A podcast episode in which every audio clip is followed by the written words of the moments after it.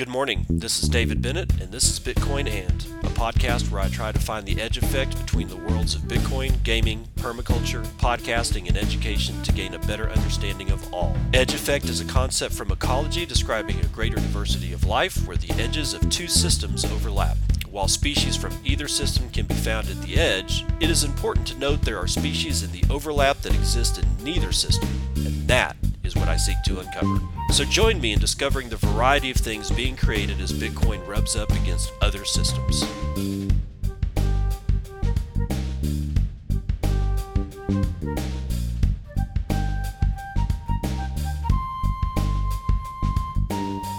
It is 5:58 a.m. Central Daylight Time. It's the 30th of August 2021. This is episode 469 69 of bitcoin and let's just get we got a lot of shit to cover here so i'm just gonna dive in with good news. Congratulations to at bitcoin smiles. If you were not aware of what was going on with at bitcoin smiles it's a twitter account for a group of people that are trying to get dental equipment and uh, uh, either cheap or free dentistry down to the good people of El Salvador. Mm-hmm, that's right. Well, they wanted one Bitcoin, and it looks like they got it. BTC Pay Server at BTC Pay Server uh, this more, or actually, I guess it was yesterday. Uh, tweeted out that at Bitcoin Smiles, the crowdfunding that aims to raise one BTC to help the forgotten elderly people of El Salvador has reached the goal. And over 90% of the donations so far were made via the Lightning Network. Whooped. Oh, yeah, baby. 11 hours to go. Extra funds will be invested in dental equipment. Uh, BitcoinSmiles.org is the website that you can go to if you want to uh, help make a difference in the elderly of El Salvador. And by God Almighty, people, we are going to need to make friends with Latin America probably faster than you have ever imagined in your entire life. Um, if you have not really ever thought about Latin America in the past, well, you should now because it looks like those guys are going to be the innovators in the new Bitcoin economy. Just saying. Now, for the bad news, Reddit story quote, I have put all our 2.1 BTC on a leveraged future for BTC going to 100K, and I was already envisioning the 21 BTCs in profit. And then BTC went from touching 50K down to 47K, and our whole life savings have been wiped out. Sadly, actually, even more sadly than the, the, the headline or the, the lead on that story is the fact that that story from Reddit has in fact been deleted. However, what has not been deleted are some of the comments like don't invest recklessly. Holy fuck, that's why I never touch leverage or futures. Also, this is why no one should touch leveraged futures. The real lesson is that you should be more conservative with long term savings and save wild speculation and leveraged bets with play money. That shit is legit dangerous, and the average investor shouldn't touch it with a 10 meter pole. What else we got here? I trade them with strict rules. I only gamble $100 a week in my futures account and never margin. I don't know exactly what that means, but you get the picture this dude like when i read the story when it was still up had like accumulated over the last 10 years 1.7 btc he was a whole coiner. Those are getting rare rare today. So what does he do? Well he goes over to oh god was it bit i was either bitfinex or bitmex. I can't remember. I'm not sure if bitmex is even active right now. So but whatever. He found some trading platform that allowed his ass to go over 1x leverage trading on futures, bet the whole thing instead of like what my dad used to say. He said, never go all in on anything. Do it with one third of your wealth max. That way, if the worst possible thing happens, you've still got two thirds of, you know, either liquid, you know, liquidity or you know, assets or value of some, you know, in some way, shape, fashion, form, or another. However, this dude did not and learned like the rest of them and we've we've seen this before. If you've been around since as long as I have, you've seen it on so many times that you can probably recite the suicide hotline number by heart. And no, it's not funny, but this shit keeps happening. And it's just going to get worse as we go on through the stack today. Um, let's see, uh, where are we at? Yeah, Let's try this one on for size. Speaking of like losing all your shit, Helen Partz is writing for Cointelegraph. Cream Finance DeFi platform loses 19 million in a flash loan hack. Now, before I even begin this story, this is how all the DeFi hacks are occurring. There is a structural failure here. All right. This isn't happening by chance. It's not happening, oh, well, you know uh, these certain you know clouds came together to produce this perfect storm oh bullshit it's a structural failure in the way all of defi is put together because nobody is actually taking the time to think they're just taking the time to try to get rich and like this poor idiot with his futures leveraged along um, god is that getting their asses handed to them stop it Stop thinking that DeFi is going to make you rich. The only people that are getting rich are the people that wrote the contracts who are there then then hacking them with a flash loan attack because they know the structure. Now, do I know for a fact that every single hack was was done and performed by the people that wrote the contract? No, I don't, but it's a good bet. Cuz they know the internal structure of the contract. They know exactly the ins and outs. The flash loan hack is the is the hack that has done more damage to DeFi than anything else that DeFi has ever seen. I just don't trust these people that are putting together these contracts. So beware. Let's let's look at uh, take a look at what happened here. Cream Finance, a major decentralized finance protocol focused on lending, has suffered a major exploit with a hacker stealing nearly $19 million from its platform. An unknown hacker has managed to gain $18.8 million in the latest flash loan exploit of the Cream Finance protocol through a reentrancy bug introduced by the AMP token, according to an investigation by blockchain security firm PeckShield. Announcing the news on Monday, Cream Finance said that the protocol has stopped the exploit by pausing supply and borrow contracts on the AMP token. Quote, no other markets were affected, Cream Finance stated. PeckShield specified that the hacker exploited the AMP token by reborrowing assets during its transfer before updating the first to borrow in 17 separate transactions. they hacked it 17 times. Holy shit. Providing an example transaction, the security firm stated, quote, the hacker makes a flash loan of 500 Ethereum and deposits the funds as collateral. Then the hacker borrows 19 million in AMP token and makes use of the reentrancy bug to reborrow 355 Ethereum inside the AMP transfer token. Then the hacker self liquidates the borrow. The funds are still parked in oh some address, some Ethereum address. We are actively monitoring this address for any movement PeckShield added, providing the hacker's address.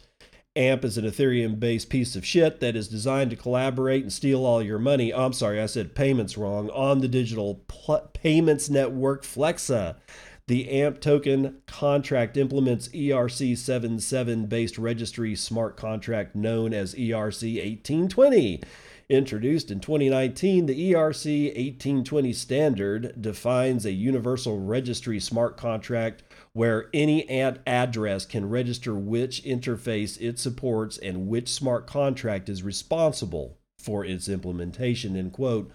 Following the attack, both the AMP token and the Cream Finance's native token, Cream, saw a notable price drop. I wonder why, with AMP plummeting nearly 13% over the past 24 hours. at the time of writing, AMP token is trading at 5 pennies, while the Cream token is trading at 176 bucks, down around 5% over the past 24 hours according to data from CoinGecko.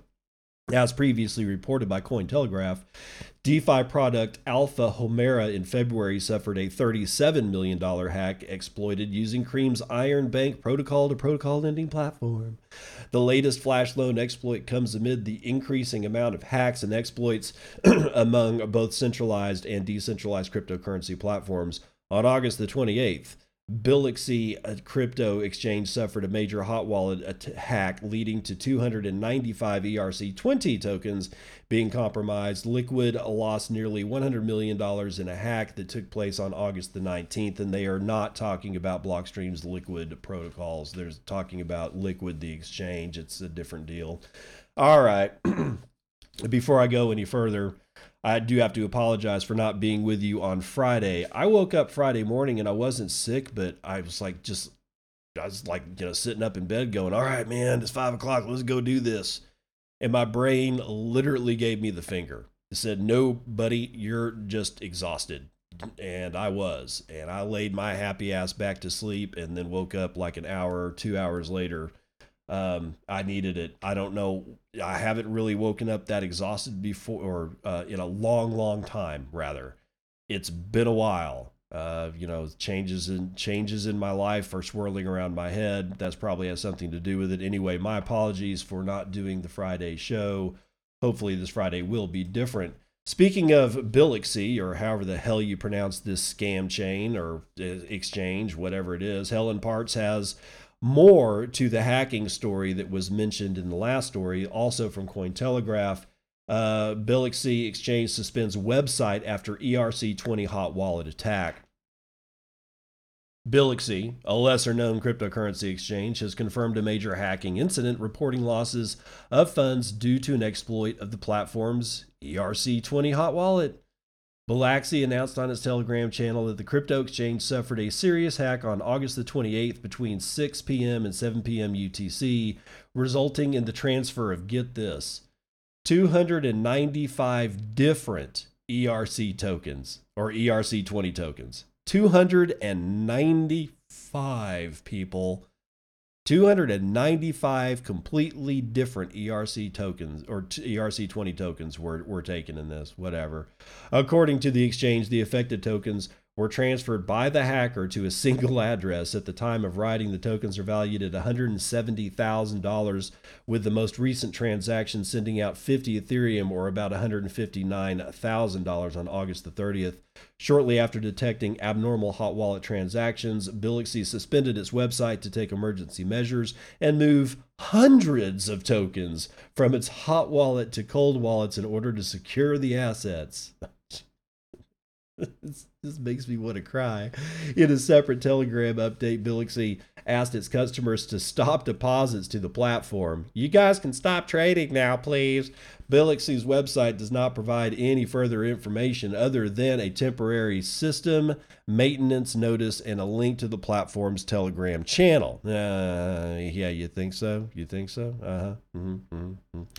Bilaxy has not announced the dollar value of assets stolen by the hacker. Some unconfirmed reports speculated that the exchange could have lost up to $450 million. God, no shit, dude. According to an update from decentralized finance protocol Hoge, Hoge, H O G E, Hoge Finance, the attack involved a hack and transfer of up to nearly 300 cryptocurrencies, including Tether, USDC, Uni, uh, and others. Hoge Finance said that nearly all 1 billion Hoge tokens, or $22 million worth, stored on Bilaxy were already drained from the exchange and sent to another wallet. Bilaxy did not immediately respond to Cointelegraph's request for comment. The exchange told customers that it will collaborate with security institutions and law enforcement to provide security audits and launch an investigation. Yeah, that'll help.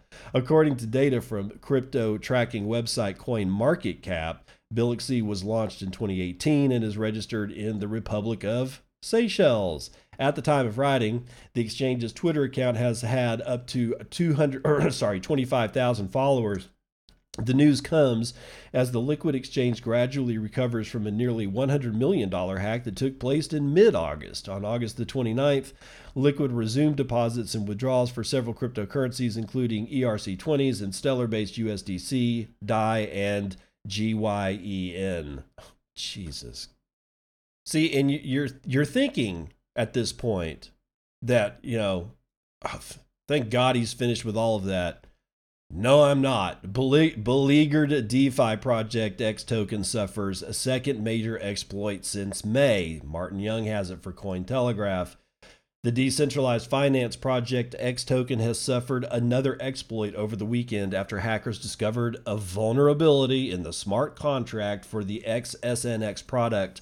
On August the 29th, X Token team reported that the attack had resulted in roughly $4.5 million worth of funds being drained from X Token's XSNX product, which allows users to gain exposure to Synthetix based assets without directly interacting with the protocol's complex smart contracts.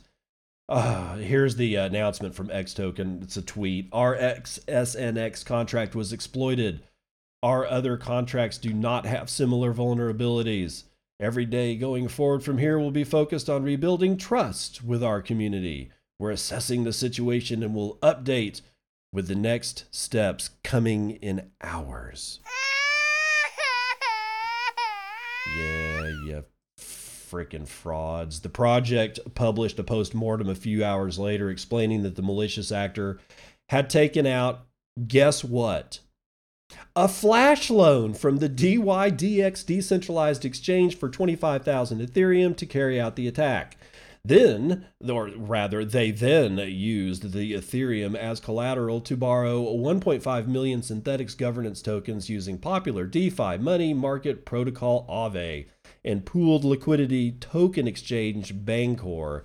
These were swapped for 6.5 million USDC on decentralized exchange Kyber, exerting downward pressure on the price of SNX. The attacker then swapped the USDC for Synthetix USD token, or the SUSD, before exploiting a flaw in the X token's contract to purchase 614,000 SNX at an artificially depressed price uh, or for 811 SUSD. At current prices, the hacker made off with $7 million worth of SNX.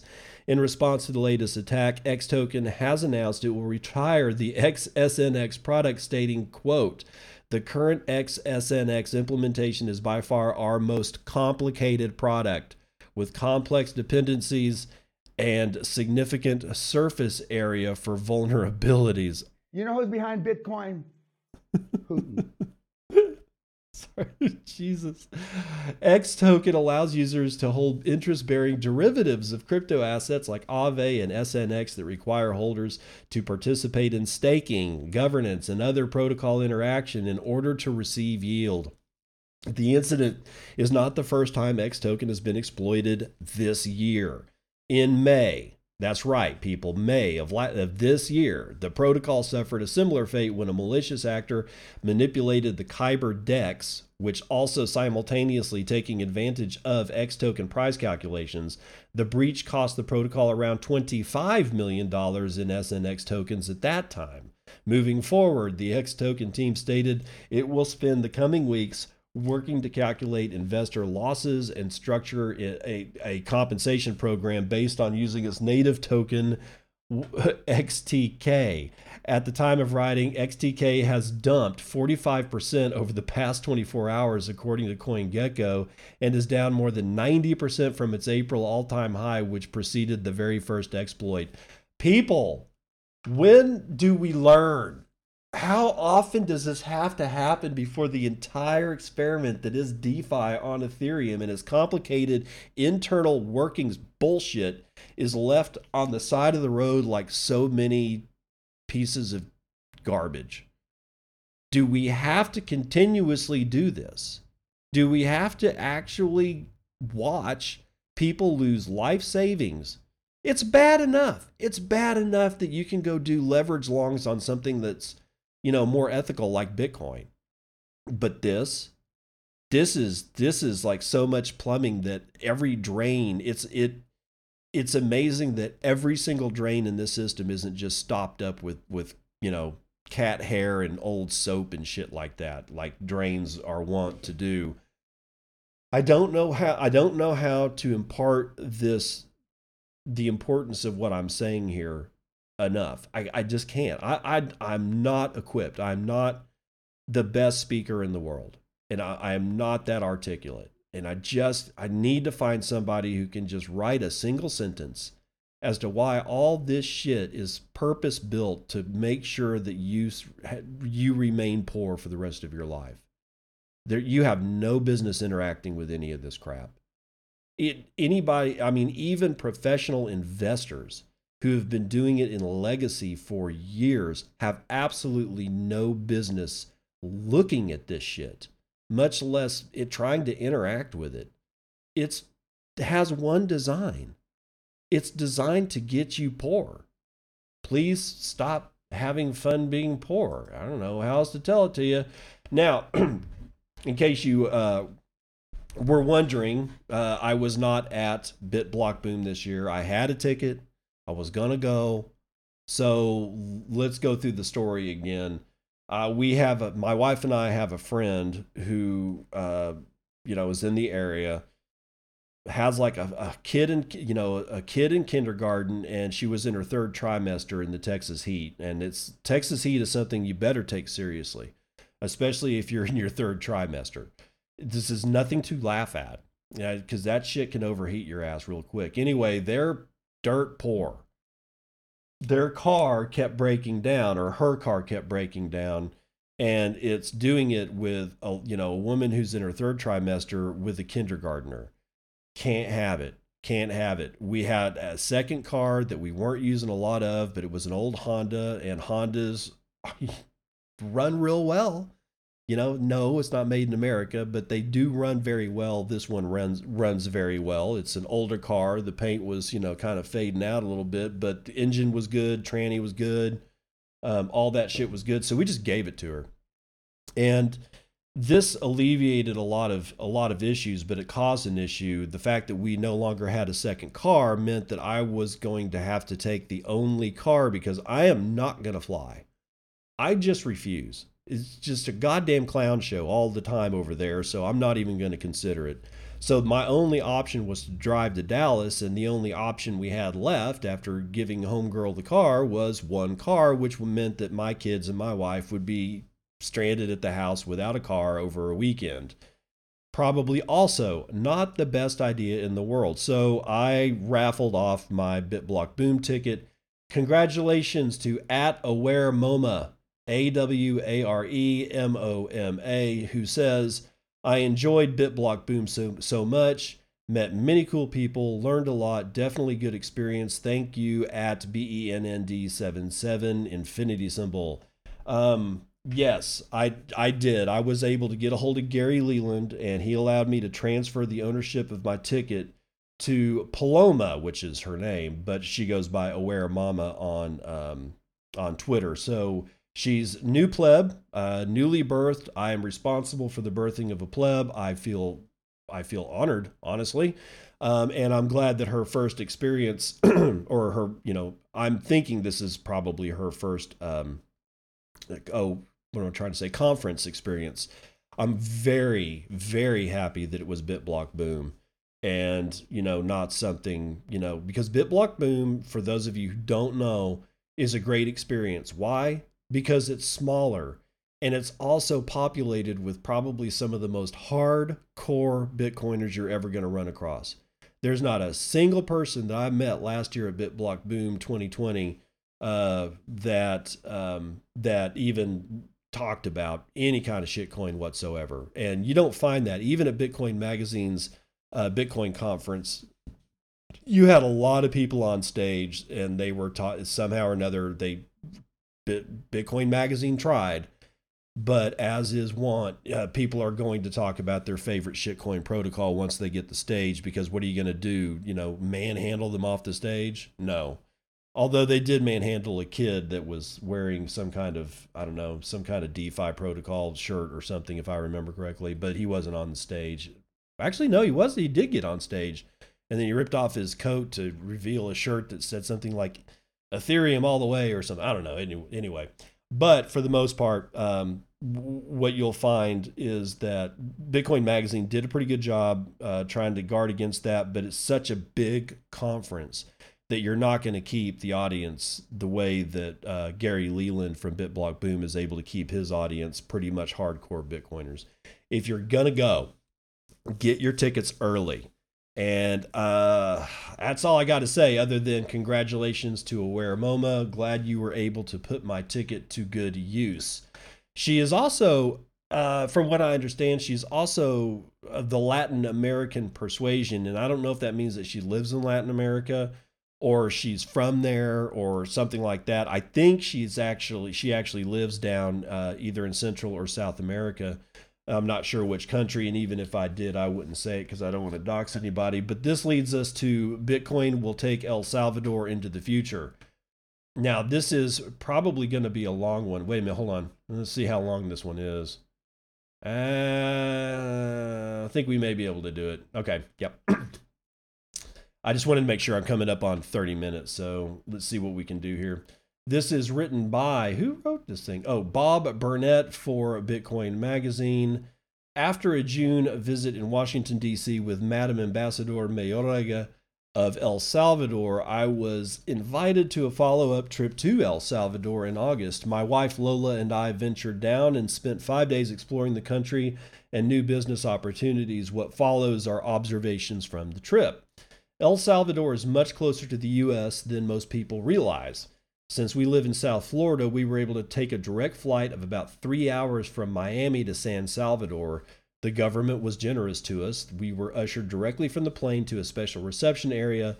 Our immigration paperwork was processed and our bags were collected for us. I must admit, the service level was fantastic and, and a foreshadowing of the treatment we received throughout our trip. El Salvadorians are rightly proud of their hospitality. In my 35 year professional career, I've spent a great deal of time traveling internationally, and a fair amount of this has been in the developing world. I've seen some horrendous conditions and heart wrenching abject poverty. Media coverage of El Salvador has focused on things like El Salvadoran refugees to the U.S. southern border, seeking a better future, MS 13 gangs terrorizing the population, the scars of the Civil War in the 80s and 90s. I can't say that these things aren't aren't at least partially true, but I can say that in the greater San Salvador metro area, we saw no evidence of them. Lola and I took trips of our own into some neighboring neighboring provincial areas, and we also saw no evidence of these things there either.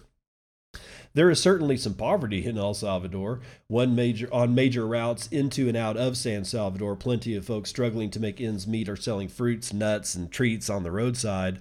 A percentage of the population is living in shanty type housing in some districts, but the infrastructure of the country is much more developed than I'd have expected, and there is a lot of construction underway. Cell service is widely available, often through uh, often 3G. Internet is prevalent, quick and speedy. San Salvador is very clean, and waste management is running well. Traffic flows well, and the vehicles on the road are in good condition and safe. A very pleasant surprise was that San Salvador had a very advanced network of restaurants, bars, and shops. This wasn't just in one upper class district in San Salvador, but in, across the entire metro area. The businesses were well run and diverse. Prices were fair, similar to the US, but a little more expensive than I would have expected. In the 90s, I spent a lot of time in Taiwan. Over the course of that decade, the country transformed itself from a developing country into a developed country. San Salvador feels like Taiwan did in the middle of that transformation. El Salvador is a country on the climb. The people feel it too. While they may not have everything that people in first world countries have, they are not sulking about what they don't have. They simply look forward to the future. In 2000, the U.S. introduced the Sacagawea dollar in an attempt to increase the use of coins in commercial ventures. By the end of the decade, it had flopped and it disappeared into obscurity. Well, if you ever wondered where all those dollar coins went, El Salvador is the answer. No shit. The first time I had bought something using US dollars and received change, I had to look twice at what I'd received. I mention this because the truth is that as things sit, El Salvador is very heavily a US dollar economy Prices throughout the regions we visited were displayed exclusively in dollars. A very small number of business establishments even advertised that they accepted Bitcoin. Admittedly, I was a bit disappointed by this, but there is good news. Bitcoin Beach, while being quite small, is very, very real. The shops and street vendors are well versed and comfortable with Bitcoin. You can buy soda, ice cream, artisan soups, t shirts, coffee, and jewelry with Bitcoin or dollars. The vendors don't care which you use, and if you choose Bitcoin, they are comfortable in how to do the transaction. If it can happen here, then it can happen in San Salvador. And if it can happen in San Salvador, then it can happen anywhere in the world. Outside of Bitcoin Beach, the people of El Salvador are largely excited about Bitcoin, although their knowledge level is low and this causes trepidation. This is perfectly understandable because Bitcoin mean, meant nothing to most of the people 10 weeks ago. But their desire to learn about it is strong, and there is a realization that this is a major inflection point in the future of El Salvador. As we traveled throughout the country and people found out that we ran businesses in the Bitcoin mining space, they peppered us with questions. Saul and Romero are drivers, Jorge, the boutique hotel owner, Mario from the reptile farm, Benjamin, the attorney, Napo from the t shirt factory, plus many more people were sponges soaking up any knowledge that we could impart. But the most interesting and exciting part of the whole trip occurred when we were invited to a little gathering in the home of a new friend on our last day in El Salvador.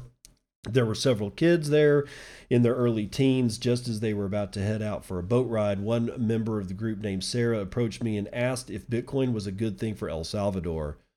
Well, not wanting to give her a long drawn out answer involving Austrian economics, geopolitics, and the importance of hard money, I told her yes, it was very good for El Salvador and that she should be excited and proud of the bold and courageous movie, uh, move her country was making. I figured that would be the end of it and she'd want to get on the boat ride. Well, it turns out I vastly underestimated Sarah. Within a few minutes, not only Sarah, but a whole cast of El Salvadoran youth was drilling me on Bitcoin. The boat ride was put on hold, and we spent the next hour going deep as we traversed inflation, monetary policy, global reserve currencies, the separation of government from money, and the mechanics of Bitcoin. These kids are smart. They're motivated and they will make a difference in the world. They are not infected with preconceived establishment bullshit rhetoric and they will not accept anything without fully challenging it. The country is led by President Nayib Bukele, who is forward looking and action oriented. I met with several members of his administration, including members of the Bitcoin implementation team, and I can tell you that President Bukele has not surrounded himself with a bunch of bureaucrats, but instead has assembled a youthful, aggressive, and an innovative team. They operate more like a company getting ready for an IPO than a government. I can't help but shake my head when contrasting the quality of El Salvador's team and their ability to execute with the fiasco in the United States Senate over the cryptocurrency portion of the infrastructure bill.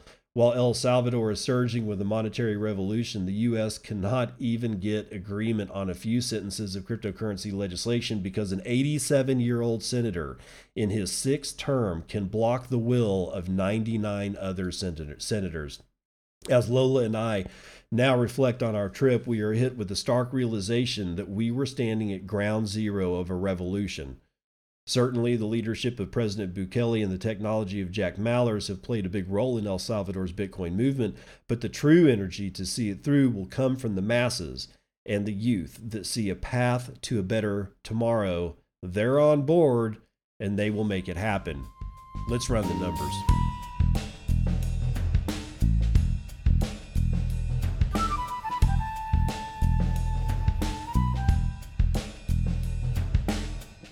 CNBC.com futures and commodities showing West Texas intermediate oil at a 0.43% drop to $68.44 for a barrel. Brent North Sea only dropping 0.04%. That's $72.67 for Brent North Sea. Natural gas, uh, likewise, a one, oh, sorry, a half percent drop, but we're talking about $4.36 per thousand cubic feet. That's uh, one of the higher prices over the last couple of years, guys. Gasoline up to God, two point three one dollars per gallon. That is almost a two percent increase, one point eight three percent. Gold finally topping above eighteen hundred dollars to eighteen eighteen and sixty cents. That is a 0.05% drop on the day. Uh, silver is up a third, $24.2. Platinum is down 0.13. Copper is up 0.69. And palladium uh, swinging for the fences at 1.22% to the upside. Agricultural futures are mixed, mostly down or unchanged. Wheat, however, has seen a, a three quarters of a percent increase. Let's see, indices, Dow futures up 0.04, S&P futures up 0.08%, Nasdaq futures up 0.11%, and the S&P mini up 0.05%. So, meh. I guess we have to wait for trading for the real action to start. Futures on the indices haven't really told me dick in months, man, but let's talk about real money. $47,874.46 is the price of the corn. 212,000 transactions performed in the last 24 hours is about 8,800 transactions on 8,800 transactions on average per hour. But approaching 2 million BTC being sent in a 24 hour period. Hadn't seen that in a while. The average uh, cent per hour is 80,500 BTC. The average transaction value is 9.1 BTC. The median transaction value is low, 0.013 BTC or 615 bucks. Block time is exactly 10 minutes according to bitinfocharts.com. Let's see. We've got 0.06 BTC being taken in fees on a per block basis and sub 10 BTC, 9.5 BTC being taken in fees over the last 24 hour period. With a 2.5% increase in hash rate, we are hitting 131.8 exahashes per second. Your shitcoin indicator is Doge at sub 30 cents. 0.279 United States dollars or 27.9 pennies. That's all you got to know about that. Clark Moody has is showing 1,600 transactions waiting on three blocks to clear. $896.9 billion is the market capitalization, and that is 7.5% of gold's entire market cap, you can get 26.2 ounces of shiny metal rocks with your one Bitcoin, of which there are 18 million. 801,547.75 BTC. 2,371 of those are in the Lightning Network, which has a capacity value of $113.1 million, being run over 14,749 nodes representing 67,346 channels. 73.9% of the Lightning Network is now run over Tor. That is 1,752.97 BTC in the Tor side of the Lightning Network being run over 9,424 nodes that we know about. And the uh, price that Clark Moody is showing for Bitcoin is 47,735. That's going to do it for Vitals.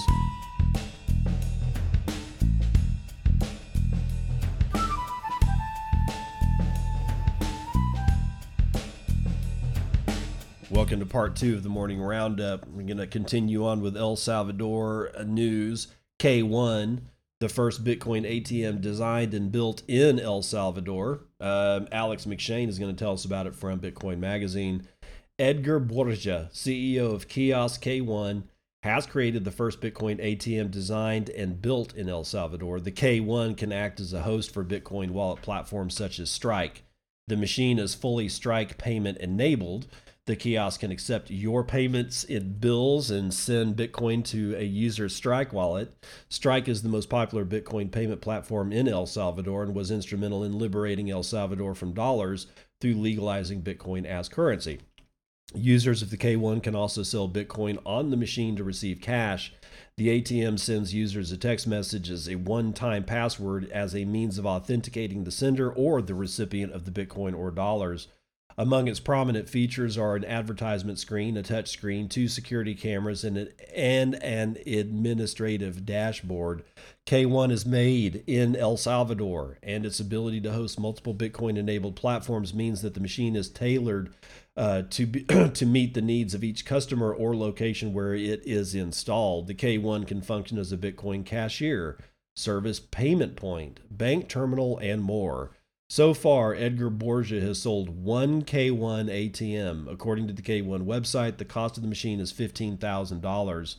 the monthly maintenance is 250 bucks. But unlike a human cashier, the K1 can operate 24 7, and the automated cashier can recuperate 100% of the initial cost in 15 months. But Edgar plans to turn the country of El Salvador into an ATM manufacturer through K1 and soon bring the devices to a high end device exporter. Until then, he is already working on small personalized devices for buying and selling, sending and receiving Bitcoin. So, yeah, I know it's only one Bitcoin ATM that's been sold so far, but dude, it was designed and built in El Salvador. Nobody nobody was like, I know we're going to take our technology whose parts were you know, assembled in, I don't know, Canada, and then, you know, it's by a United States company, and then we're going to export it down to El Salvador and call it El Salvador's first Bitcoin ATM. There's just something that's not really romantic about that shit. What is romantic is this one guy building what looks to be a, it's got a picture of it. It's pretty slick. It's Spartan, but it has every major thing you need. It's got a, you know, like it's just a nice white box with two touchscreens. It's got a card reader. It's got, you know, a place to accept bills. It's got a place to accept coins. It's got a cash dispensary. It's it's nice. It's nice. Good, nice design, man. Nice, clean. That's what I like. I like user experience that isn't all messy and shit like that. And this is this kiosk is definitely not messy. Congratulations, Edgar. Now, continuing with Latin America, Cuba set to recognize Bitcoin as a payment method. Thomas M. has this one for the BTC Times. Cuba is set to recognize and regulate Bitcoin and other cryptocurrencies as means of payment. This is detailed in a Ministry of Justice resolution published on Thursday. The resolution is signed by the central bank's minister president Marta Sabina Wilson Gonzalez. The document, which was published in the official Gazette, details that the central bank will provide a framework to determine how to license financial service providers for the facilitation of cryptocurrency transactions. The central bank can further authorize Bitcoin transactions for reasons of socio-economic interest while maintaining state control of its operations. Cuba's President Miguel Diaz Canel reportedly already considered the use of cryptocurrencies back in May, citing the convenience of their use as part of their country's economy. The Central American nation has been hit with a number of U.S. restrictions in recent years. Only in July of this year, President Biden ordered a review of Trump era policies that restrict the options for U.S. Cuba remittances. Remittances to Cuba are estimated to be around two to three billion dollars a year. The global remittance sector has shown a rapidly growing interest in Bitcoin and stablecoins like USDT as they provide a considerably cheaper and faster option for overseas workers to send money home to their families when compared to lending remittance services providers like Western Union.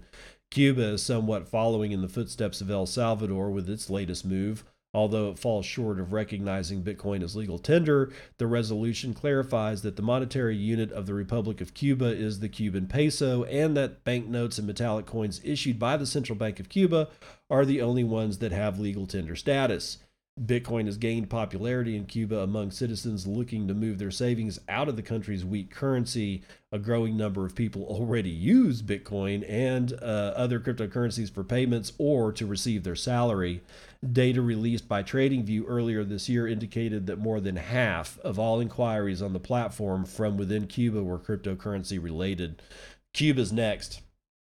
I guarantee it. I, I, I would not have expected this I was thinking it was going to be uh, Argentina or Venezuela or something like that, but it looks to me like Cuba's actually moved farther and faster than any of the other uh, Latin American countries, obviously, save for El Salvador, because, d- dude, T minus eight days before they uh, unleash the beast in that country. Still, though, good to see. H- however, what's odd about this Cuba thing is that I'm hearing reports that although a bunch of Cubans already use Bitcoin and a bunch more Cubans are already interested in Bitcoin and even more Cubans are becoming interested in Bitcoin, there's a lot of them that still uh, basically say, you know, wave the communist flag, literally, like rah rah communism, yay, yay, yay. This brings up a really weird dynamic, honestly. Uh, what is it that they see in Bitcoin that is communistic because I don't. I don't see anything in, in Bitcoin that even remotely resembles, you know, straight up you know, traditional legacy commie bastard bullshit, right? It's interesting. Yeah, I think it's actually worth an investigation on. Why on earth would somebody who allows their country to be destroyed time and time again by the crap that communism brings to the shores of any country would be interested in something like Bitcoin? It's just, I, it's, it's kind of like, it's kind of weird, but anyway, that's gonna, that's pretty much gonna do it for the Latin American news finally. But I think it's important to, to state, you know, or to realize I read three stories today about Latin America and Bitcoin. If you do not, if you are not looking at and figuring out a way to be part of the Latin American Bitcoin movement, I don't know what to tell you. And by the way, that does not mean go down there and enslave people, okay? Please fucking stop. If you're going to go down there and be a part, if you want to quote unquote help, then actually help. Don't figure out a way to pay somebody a dollar a day to do some kind of bullshit work that you don't want to do because they're fucking desperate and you're not, but you know they're desperate, so you can just basically turn them into indentured servants. How about this? How about you how about we go down there and stop being assholes and pricks? That might help. I'm serious. There's a like there i cannot tell you how many stories i know and not even just of, of, people going down to like or americans going abroad to other countries and people just like you know pointing at us and laughing and it's not because america sucks america does not suck one of the greatest countries on the face of this planet except that our federal government is a problem and ha- has been for decades but more or less america is pretty much the greatest country on the face of the planet however as of late when we go to other places they don't much like us because I don't know. I think maybe it's maybe it's because Americans are rude. I don't know. But one thing is for sure, when we go down to, to South America and Central America to start like, I don't know, becoming interested in what's going on down there, go down there and respect the fact that they're not going to speak English. They a lot of them do, by the way, so don't worry about it. But still, don't disrespect their language, don't disrespect their customs, don't disrespect the food. Don't disrespect the people. If you can do those four things, the chances are really good that something wonderful will fall out in your life for engaging with Latin America. And moving forward, we're going to have to.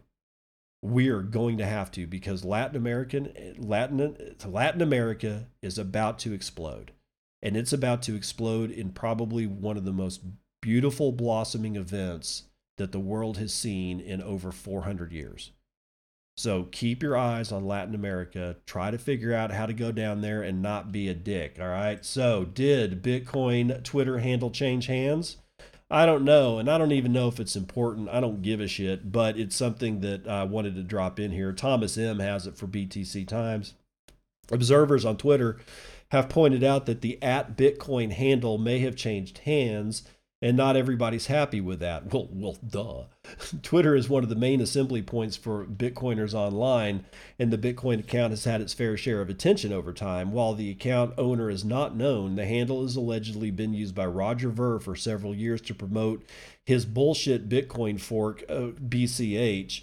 Ver never confirmed the assumptions, nor did he deny them, leaving many believing he or a team connected with him were behind the BCH related posts.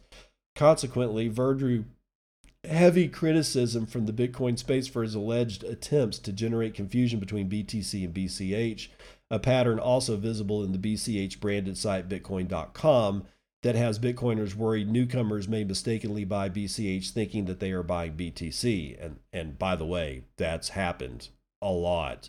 And Ver's responsible for that shit directly. In 2019, some Twitter user, users pointed out that the past BCH related content had been removed from the Bitcoin account. Shortly after, it drastically changed its tune, making clear to its followers that it was no longer being operated by a BCH advocate.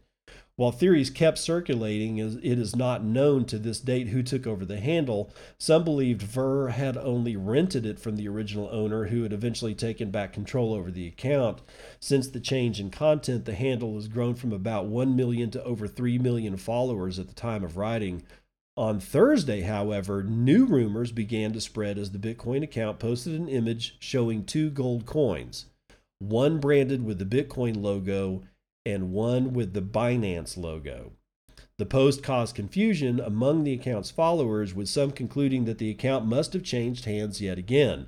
The reactions were mixed, with some users voicing concerns that the handle may be used to promote digital currencies other than Bitcoin too. Twitter user Dennis, Dennis Parker commented, quote, Twitter account at Bitcoin has been bought by shitcoin casino Binance. Act accordingly, end quote. It is not clear whoever or it is not clear, however, who controls the account and at press time no other posts hint at any involvement from Binance's side. So yeah. Okay, so w- why bring it up? I haven't followed at Bitcoin in in literal literally years. I after that whole BCH shit, and then it turned back over to a regular Bitcoin account. You know, uh, posting Bitcoin stuff. I was like going, you know, this thing is changing hands uh, to the point that I, I have no idea who's actually going to be running the account. Therefore, I can't trust it. However, I haven't seen any negative effects by not following at Bitcoin it doesn't really honestly I, i'm bored with the account and the whole bitcoin.com thing which is roger ver's outfit promoting his bullshit bch fork do you go to internet.com to find out about the internet? No you do not. Now does that mean that we shouldn't be worried? Yeah it actually means we shouldn't be fucking worried. Although you should probably keep an eye on on things but still i i don't give a flying rat's ass about bitcoin.com or at bitcoin twitter account or at Bitcoin Instagram or at Bitcoin anything, or I just don't care. If you want to know how to get into Bitcoin, where good information is, you got to hang out with the plebs. The plebs will come to you if you at least tweet stuff that, you know, isn't shitcoin related if you try and say like make you know overtures to the bitcoin crew on bitcoin twitter that you are interested in learning about bitcoin and only bitcoin the the plebs will come. The second that you say that you're also interested in binance coin or some other bullshit right? I mean they'll they'll they'll leave actually not buy i'm not worried about being bnb or whatever binance is just an exchange but like you know defi coins and sushi swap and you know renting out pineapples with fucking radish coin and all that shit no uh, you're the plebs that will flock to you to try to you know show you the ropes will leave you really really quick so just be aware but screw at Bitcoin and their Twitter account. I don't care anymore. Square's Jack Dorsey plans to build decentralized Bitcoin exchange. Now, this is was known uh, on Friday, which is the day that I didn't do a show. So if I'm going over something that you know you've already heard, feel free to fast forward. Square and Twitter CEO Jack Dorsey tweeted on Friday that TBD payment giant Square's new division focused on creating an open developer platform is planning to build a decentralized Bitcoin exchange. Quote, help us build an open platform to create a decentralized exchange for Bitcoin, Dorsey tweeted. Mike Brock, who was named uh, the lead uh, to, sorry, who was named to lead the initiative, tweeted separately that this is the problem we're going to solve. Make it easy to fund a non custodial wallet anywhere in the world through a platform to build on and off ramps into Bitcoin you can think about this as a decentralized exchange for fiat. End quote. Quote, We'd love this to be Bitcoin native, top to bottom, Brock wrote. He also noted that the platform would be entirely developed in public, open sourced, and open protocoled, and that any wallet should be able to use it. Brock noted gaps around cost and scalability, and that TBD needed a solve for exchange infrastructure between digital assets like stablecoins.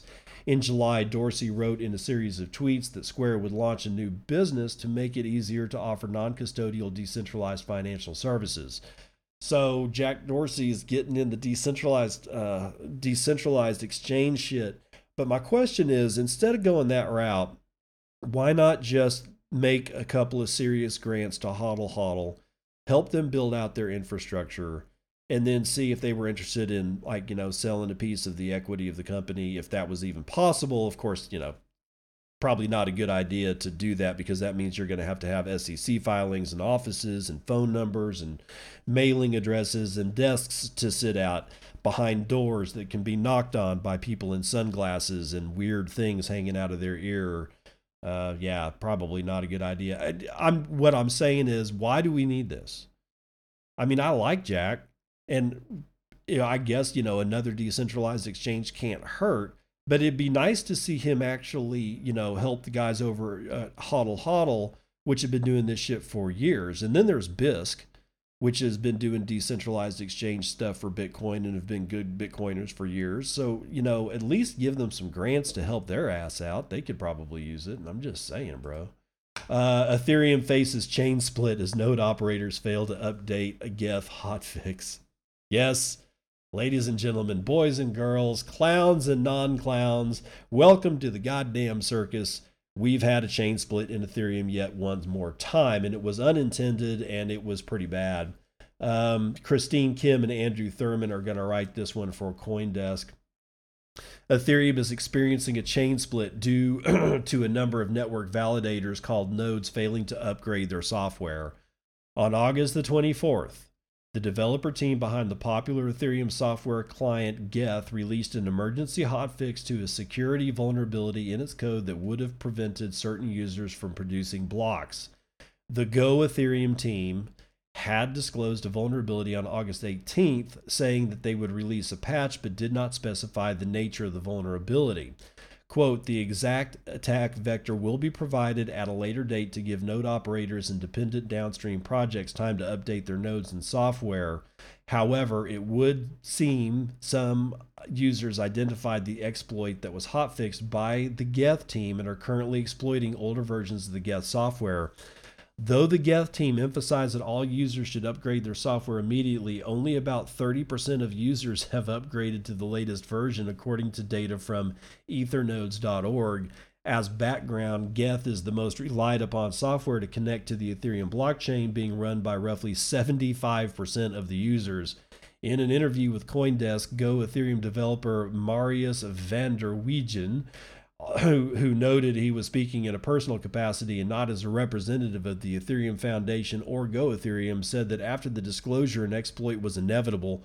Quote, I knew that someone would eventually find the bug. I just hoped that more people would have updated in time. End quote. Wah. He called on node operators to follow client teams on social media channels for updates and noted that he'd be pushing for an open mailing list for distributing critical information. Ultimately, however, he felt the team responded swiftly and appropriately to the vulnerability. Quote, I feel pretty good about our response. really?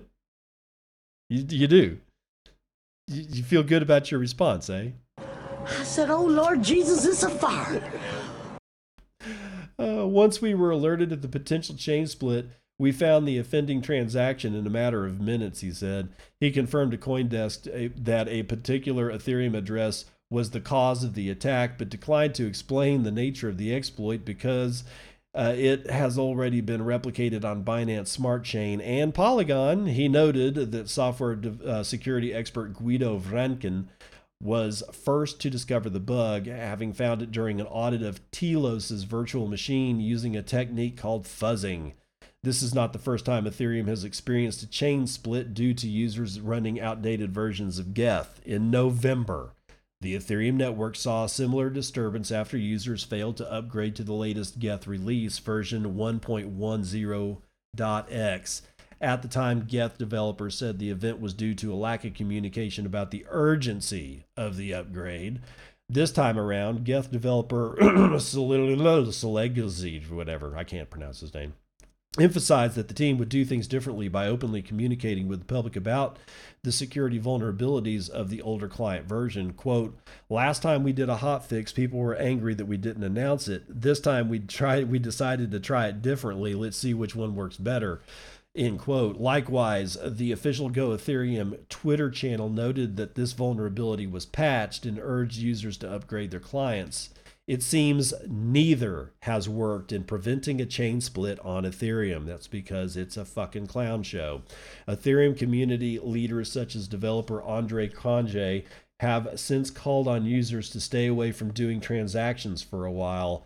Go for a walk outside. We all need it. That's a direct quote. That's his. Oh, Jesus. That's Andre's solution to this. Stop doing transactions and take a walk. Man, I need to transfer this billion dollars, otherwise this contract I'm, I'm going to be liable in, in, in, in for breach of contract, and I really don't want that. But Andre said to take a walk, so fuck it. I guess the judge will be okay with it. See how stupid this entire thing is? Geth developers are actively communicating with users through a Discord channel to urge more users to upgrade their software. The chain split is likely to resolve itself as more users upgrade to the newest client or the newest Geth version. Part of the chain split was attributable to a handful of powerful miners continuing to use the faulty Go client, including Flexpool, BTC.com, and Binance. According to Ethereum Foundation developer Tim Beiko, developers had managed to contact both BTC.com and Binance as of 1 p.m. today. However, as another Geth developer pointed out, the majority of miners were operating the patch client at the time of the exploit, and the majority of the hash power continued to operate on the canonical chain. Ethereum is currently operating normally. No, it's not operating normally because at any given fucking time, this shit happens and you never know when it's going to happen. This does not happen in Bitcoin. God, you know, that's going to do it for the morning round, roundup.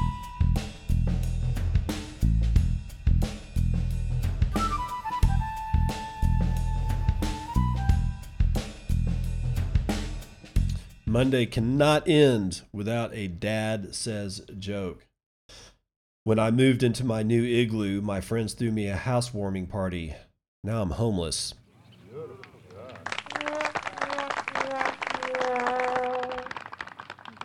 Get it? They melted his igloo. What a bitch.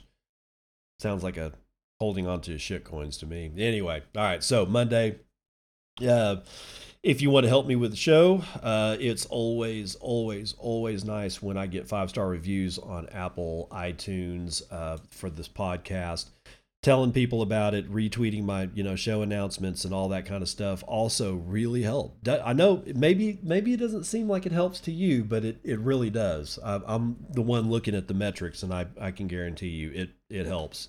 So when I like tweet out today's show announcement, if you'd retweet it, that would be awesome. Also, you can send me sats for every syllable I speak, every second of the show by using Breez Wallet, B R E E Z. No, they're not a sponsor, but I have a vested interest in making sure that people use the Breez Wallet because it's one of the Podcasting 2.0 apps that allow you to do the following listen to Bitcoin and stream me sats. You see what I'm doing there with the Bitcoin and dot dot oh whatever. Anyway, it got the the lightning uh, stuff. All you got to do is get the Breez wallet, look at the podcasting uh, section. It's like a little microphone tab inside the wallet. You search for Bitcoin and you start listening to the shows. You set the slider to like three sats per minute. And every single minute that you're listening to the show, boom, three sats is micropayment hit my Lightning node. No, not my Blue wallet, not my Muun wallet, not some other Lightning wallet wallet. No, the wallet that is held by my Lightning node which is inside or not inside, but is parallel to my Bitcoin full node because you need a Bitcoin full node to be able to run a full Lightning node. It's all in a MyNode BTC. That's uh, at MyNode BTC if you want to run, start running your own full node. And I highly recommend that everybody listening to this show start running your own node. I will see you on the other side. This has been Bitcoin and, and I'm your host, David Bennett. I hope you enjoyed today's episode and hope to see you again real soon. Have a great day.